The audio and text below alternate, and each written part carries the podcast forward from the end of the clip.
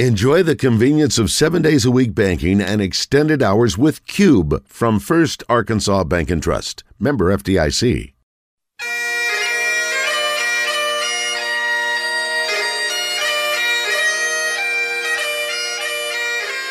It's time for From the Short Grass with Trey Schapp, a golf podcast for those who love golf, struggle with golf, and just like to enjoy the outdoors and fellowship with friends, all while chasing a ball around trying to put it in a four and a quarter inch diameter hole.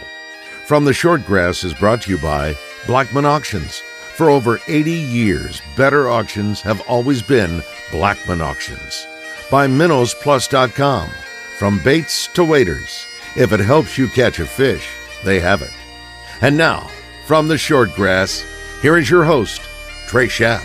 Welcome back to another edition of From the Shortgrass.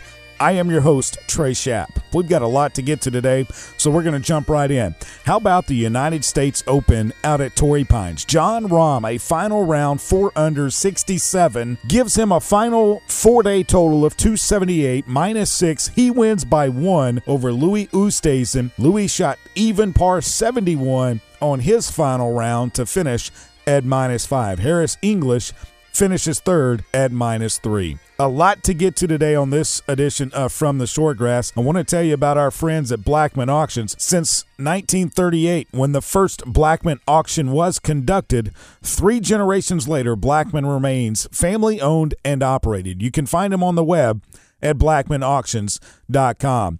We've got our rules segment coming up a little bit later in the podcast with Adam Carney. But first, we're going to sit down and talk to the Chief Operating Officer out at the Alotian Club, Mr. Dan Snyder. That's coming up after this break. Stay with us. Minnows Plus is your local source for live bait and live well supplies. They carry the entire line of SureLife products, everything from better bait and finer shiner to no ammonia products to keep your bait and your catch thriving till you get back to the dock. They are the best source for all your private land ponds. Minnows Plus has fish food and pond fertilizer to keep your pond healthy and thriving all year long. If you own or run a bait and tackle shop and need to resupply, contact Minnows Plus and ask about their wholesale prices. Open to the public and walk-ins are welcome. Find them on the web at minnowsplus.com. This is Thomas Blackman with Blackman Auctions. Me sponsoring a golf show is great irony. I've been a phenomenally bad golfer for 30 years. I don't know the difference between a penalty area and a bunker. I like it, but I'm really bad. You listen to this show and to Trey because he's a great golfer and knows the game backwards and forwards. I know auctions like Trey knows golf. I've been a professional auctioneer for 30 years. I know auctions. Trey knows golf. Listen to the correct expert. Call me to learn about auctions, not Trey. Since 1938, better auctions are Blackman Auctions.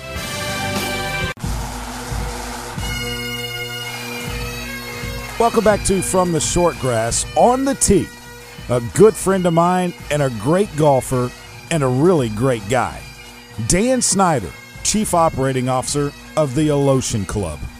Well, Mr. Snyder, thanks so much for sitting down with us here on From the Short Grass. It's great to have you on. When did you first get started with the game of golf? I was 11 years old, and uh, my father worked for a man that played golf, and he wanted my my dad to play, and they needed a caddy. So my brother and I went out to caddy. So the first thing you know about golf is caddying, hold, Yes. carrying the bag. Yeah, I caddied for my dad. My brother caddied for his boss. My brother's two and a half years younger, and uh, my dad paid me a dollar and a quarter for 18 holes, and my brother got a dollar and a half. So when did you start playing the game? Right after that, the local golf professional there, uh, he had there were a lot of kids caddying. I was big into baseball at that time, little league baseball, and uh, he came up one day and said, "Have you ever played golf?" And I said, "No, sir." And he said, "Why don't you give it a shot?" And I said, "I don't have any clubs." And he said, "I'll I'll loan you some stuff to start." And took me out to driving range and said, "This is the way you grip it." And in those days, you hit your own balls. And he gave me a little bag of balls, and he said, "Don't lose them." I went out there and just started hitting on my own. And he would, from time to time, he would come out there and walk up and look at me. And he was gruff. I mean, he would walk up and he'd go, I didn't tell you to hold a club like that. If you're not going to listen, I'm not going to pay attention to you. And he'd turn around and walk off. Then he'd come back and he'd go, Now that's the way I told you to hold the club. When did you realize that you wanted to make this a profession? Trey, I got into the business by accident. I was a senior in college trying to graduate, and I was married, and uh, we didn't have two nickels to put together. And the golf pro where the team played, where I'd played uh, at the public course, uh, one day stopped me and said, "Listen, uh, one of my assistants has taken another job, and I'm looking for an assistant pro. And you know, you've been out here and around here for a long time. I got to think you'd be really good at it." He said, "Why don't you come to work for me?" And I said, "Well, Mr. Baker, I'd love to do something like that because I need a job and I need the money, but I'm still going to school." And he said, "Well, I'll tell you what. You get all your classes in the mornings, and you can work afternoons and weekends." I said, that's a great deal. So I went to work for him, and uh, I mean, you know, I needed the job, and I just loved it. Let's go back to uh, Waterwood National. Tell us a little bit about that great golf course. Well, it was uh, designed by uh, Roy Dye. I think Pete had a lot to do with it. Uh, it was considered one of the most difficult golf courses in the in the country when it was first built. We hosted the PGA Tour Finals. It was four rounds at that time. All I remember about that is that 300 qualified for the tour for Wow. four rounds. So Wow. that tells you. It was um, a resort course just north of Houston, and it was a, a development, but it was just a, a really, really great golf course. Uh, you know, in those days, they had one mini tour. Really, it was uh, national golf, and uh, a guy named Donnie Powers ran it, and he came in and said, We'd love to have some events here. So we hosted a couple of those. Jay Fox played. We had a lot of guys that went on to the tour out of that one that ended up getting their tour cards. And, uh, and like I say, we hosted PGA Tour Finals, and it was it was a great place to be. and you left there, kind of stayed in the Houston area, Katy, Texas, to uh, Falcon Point. Yes, Bruce Devlin uh, and Bob Von Hagge were building a new golf course on the west side called Falcon Point. They called me one day and said, "Would you be interested in talking to us?" And so I had a, a pretty good opportunity, and I went uh, across the Katy to Falcon Point, and I was there until 1989. And uh, some friends of mine called and said, "There's a new golf course being built in Little Rock, and we think you might be great fit there." So I came up and interviewed for it and got the job. Explain the difference in the two courses. I, mean, I could do it, but I, I would say, well, one's wide open, the other one's tree lined and tight.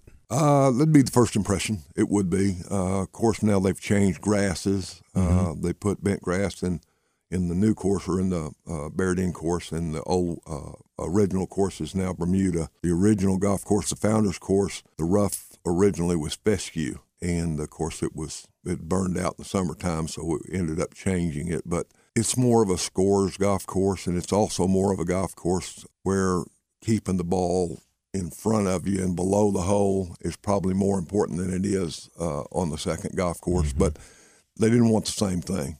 They wanted two golf courses that, like you say, one is a little easier driving the ball, might be a little tougher around the greens, and then the second one is tougher driving the ball, and the greens really aren't as as uh, undulating probably as as founders. Did you start teaching at Chenal, or did you teach a little bit at, at Waterwood and then at, at Falcon Point, or did you really start your teaching towards Chenal? before that. My teaching really got started. Um, my first job in Houston was with Club Corp, Okay. and they sent me to a resort course called April Sound. Young man there, a high school player that was working there when I took the job, came in, and I started trying to help him. He asked me to watch him hit some balls, and I love teaching. Anyway, he uh, turned out that he'd been taught by Bob Toski. And uh, Wow. he, he and his dad came in one day and said, "We want you to go to Florida to meet Bob Toski." And I went, "No, no, no, I don't, I don't, I don't want to do that." and uh, they just insisted. Well, unbeknownst to me, they had told Bob about me, and when we got down there, he wrapped his arm around mine and said, "You're coming with me." And I spent the day, and he would walk up, like if you were there, he would walk up and say, "Trey, this is a young golf professional from Houston, Texas, and uh, he and I are going to watch you hit some balls, and I'm going to see what he has to say about your golf swing. So won't you hit some?" And you'd start hitting balls, and he'd say, "What do you see?" What would you tell him? What what order would you work in? What what what terminology would you use? And we did it all day. At the end of the day, he he said, "You've got a really good eye," and he said, "Your terminology is terrible." And, uh, Just what you wanted to hear. Right. And he and then he said, uh, listen, there's two types of golf professionals. There's players and there's teachers. And he said, I haven't seen you play, but uh, if you were that good a player, you probably wouldn't be a club pro. So would you be interested in becoming a great teacher? And I said, that's what I'd like to do. And he said, well, I'll help you. And that was my start. And then that was in 1980 Okay. and I start, I went back to Houston, and this young man that I was telling you about uh, won the state high school championship, and a couple other kids did really well. And then all of a sudden, a couple of the college kids called, and I had a couple of them. One of my college players got his tour card the next year, and uh, then I don't know. All of a sudden, college players were calling me, and tour players were calling, and I loved it, so I just kept doing it. When you look at some of those pros that you've worked with, I know Glenn Day mm-hmm. is on the list, but who are some of the others? Oh my goodness, Billy Ray Brown, Trevor Dodge, Jay Don Blake. I worked with Daly for a while. That was interesting. I was going to say, how, how, when you see him take that club back, what were some of the conversations with, with Big John? You know, I want to say that if I, if I ever was smart enough to do something, it was to realize that he had all the talent in the world, and I didn't need to change anything. With with him, it was just trying to say, what's the feel of the swing, and let's keep what works. Let's keep it working.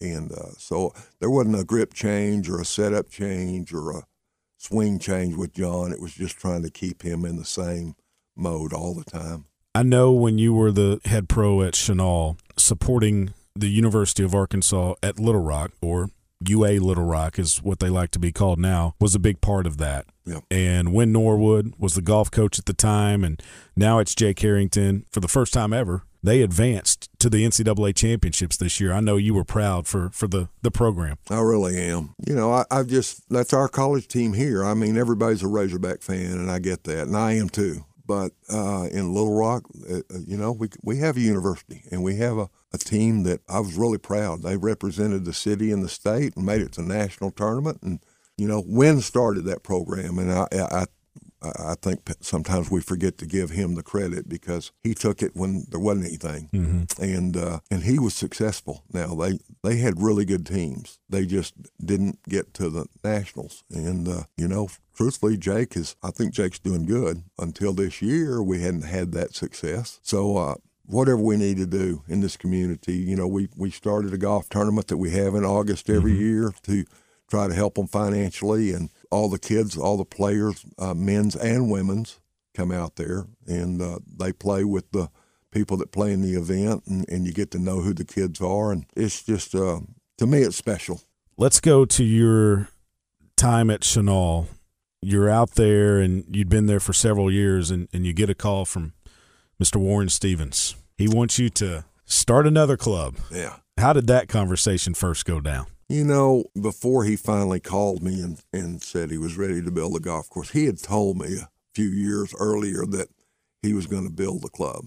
I'd told him uh, even then, I said, if you build that, I, I want to be a part of it. So it was over the two or three or four years, however many years it was, every once in a while we'd we'd talk about caddies or we'd talk about grass or we'd talk about carts or architects and so we'd talked about it back and forth and uh, he called one day and he said, I'm ready to build a golf course. And I said, Well, then I'm ready to go to work for you. He had a vision.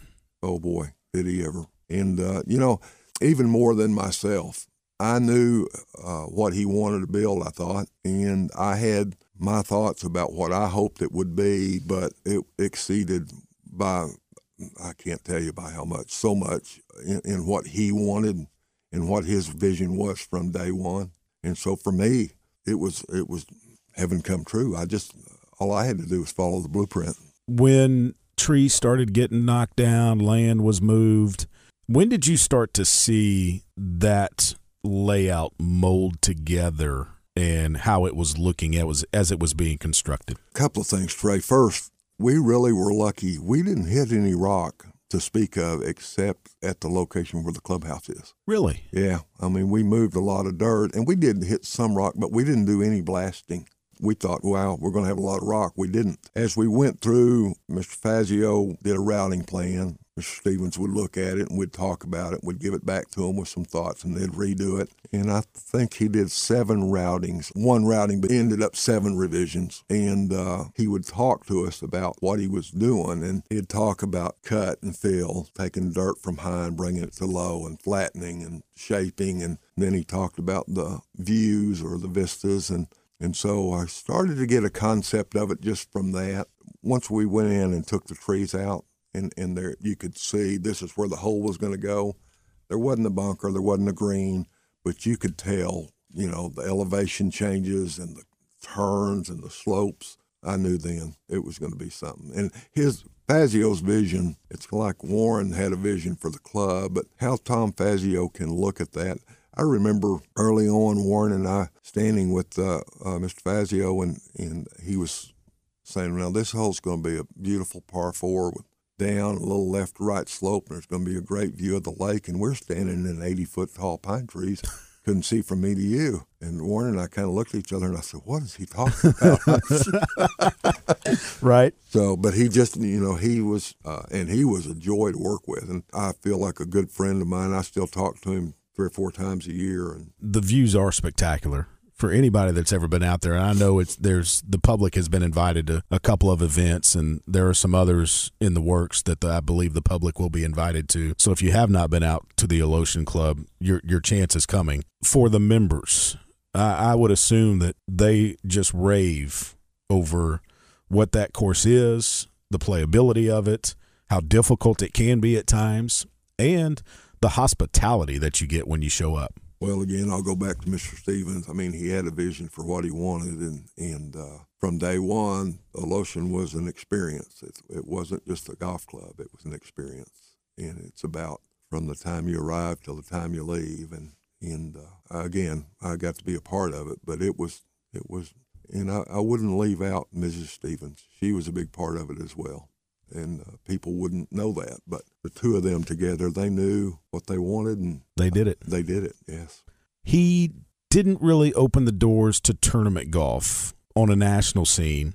At first, he had his dad's trust and the tournament for the members, but he brought in big time names in golf. How did that all come about? Mr. Stevens, Jack Stevens, was very philanthropic and he did so much for Little Rock in Arkansas. And a lot of times he did it and didn't really want people to even know that it was him. I had said one time that I wish we could do something that would really give, and Jack was gone by the time that happened. And so we, we decided to put together an event in his name to raise money for charity in Central Arkansas. So we talked about the concept and we got the sponsors put together. And at the time, I was a staff professional for Nike. I went to Bob Woods, who was the president of Nike Golf, along with Kim Backus, and told him what we wanted to do, hoping that Nike would want to support us or sponsor us and be a part of it. And uh, Bob Woods said, you know, I,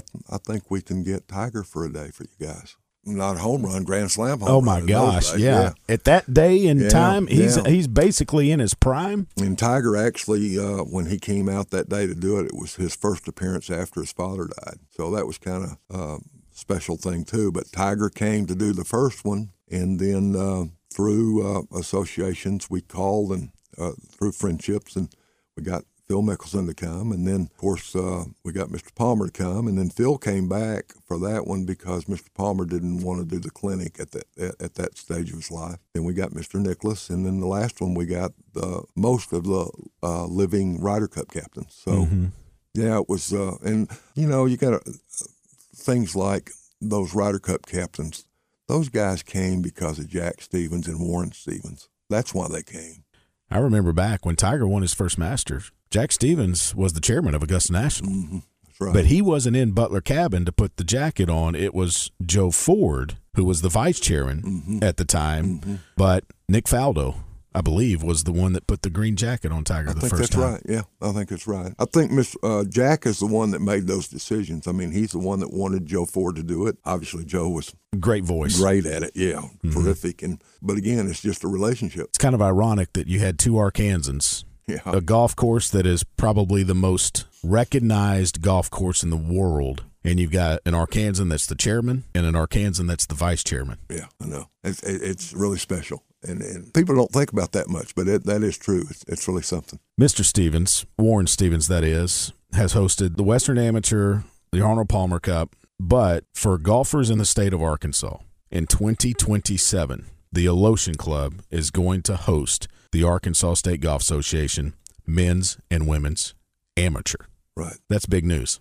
I think it is too. Again, this goes back to Warren Stevens' commitment to not just golf, but he has a kind of a special place for amateur golf. That's why he hosted the Western Amateur. That's why he hosted the Palmer Cup. You know, he's had uh, several different opportunities over the years, but his interest has always been in, in more in amateurs. And uh, stepping up to do this is uh, what's good for amateur golf, but it's it's it's good for golf in general, and it's really good for Arkansas, Little Rock, and and again, men and women. So I mean, he's doing something that is promoting this game and it's growing this game, and and that's what we need. He didn't have to do it, but it's something that he wanted to do, and I hope people really appreciate uh, all the things. Warren's like Jack in that Warren does a lot of things. Warren and Harriet, they do a lot of things that people really don't know about, you know. And he's not looking for the publicity, but in my mind, uh, in in my admiration for the the whole Stevens family, I, I would like for people to realize and know what all he's done, and this is really special. This uh, fall, you're going to have the the best eight collegiate golf teams at the Alotian Club. Uh, this is another way of helping promote the youth, the amateurs, because collegiate golfers are still amateurs, players that you might potentially see on the PGA Tour someday. Probably, yeah, potentially. No, it's probably. Which you're going to see the best players in college golf, and you know they they put this together uh, in this last year. Uh, I really myself was hoping that this would be the Warren Stevens. Warren hadn't taken any credit for anything either, as I said before, and we did that deal for Jack, and you know it is what it is. Warren Warren wouldn't do it. He didn't. He didn't want his name up in lights, I guess. But they put this together, and, and it's it's unique. It's not just the best college teams and players, but it's going to rotate. I mean, uh, we start this year. Next year, it's going to Seminole. Uh, yeah, you know, there's not many clubs in the in the world that have better reputation than Seminole. And they then, just hosted the Walker Cup this year. That's right. And then the third year, it's going to Trinity Forest in Dallas, which just hosted mm-hmm. a PGA Tour event. And then I think they haven't announced yet what the fourth one is, but I think it's going to be a four course rotation, and then it'll come back. So, so every four years. Yeah, that's something. Well, Mr. Snyder, I can't thank you enough. I mean, this I, we could talk for hours upon hours about golf because I, I, mean it's a game I love. I know you love it. You've dedicated your whole life to it. I remember one time I came out to you for a lesson when I was little and didn't have much money, and you looked at my swing, and thank goodness you didn't say, "Why don't you take a couple of days off and then quit?" oh no! That's but I, I will tell you, the greatest text from you was after I won the Maumelle Classic. I remember. It meant a lot. Well, thank you. Uh, you know, I think in our it's relationships, right? In in our world, I know, you know, when someone wins a tournament, how much hard work went into that. People don't win golf tournaments without a lot of effort, a lot of work, a lot of dedication, and sometimes they get a pat on the back and they hand them a trophy and off you go. But it's nice at the end of the day when the people that really understand it it, it doesn't take much to call and say, "Hey, good job." Thanks for your time. This has been fun. Well, it has for me too, and I, I, you know, I'm like you. I love the game, and so anything that we can do to promote this game because people can play it their entire lives. It's not something that when you get out of school you have to quit, and I think that's one of the great things about it too. So, thanks for what you do. Our special thanks to Dan Snyder for coming in and sitting down with us. For those of you golfers who love to fish, you need to check out MinnowsPlus.com. They have all of your bait and tackle needs right there on the web, minnowsplus.com. You can order, they'll ship it to you, minnowsplus.com. We're back after this. This is Thomas Blackman with Blackman Auctions. Me sponsoring a golf show is great irony. I've been a phenomenally bad golfer for 30 years. I don't know the difference between a penalty area and a bunker. I like it, but I'm really bad.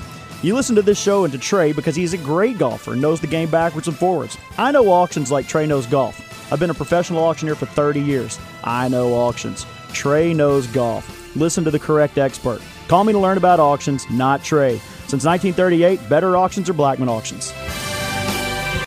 Minnows Plus is your local source for live bait and live well supplies. They carry the entire line of SureLife products, everything from better bait and finer shiner to no ammonia products to keep your bait and your catch thriving till you get back to the dock. They are the best source for all your private land ponds. Minnows Plus has fish food and pond fertilizer to keep your pond healthy and thriving all year long. If you own or run a bait and tackle shop and need to resupply, contact Minnows Plus and ask about their wholesale prices. Open to the public and walk-ins are welcome. Find them on the web at minnowsplus.com.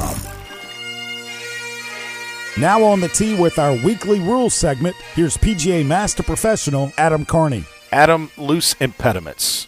You can move them, and now in a bunker, you can move loose impediments. If there's a mm-hmm. twig mm-hmm. around your golf ball and it's going to impact your swing, mm-hmm. as long as the golf ball does not move when you're moving that twig, you can move that twig out. You can move a rock, you can move a leaf, whatever.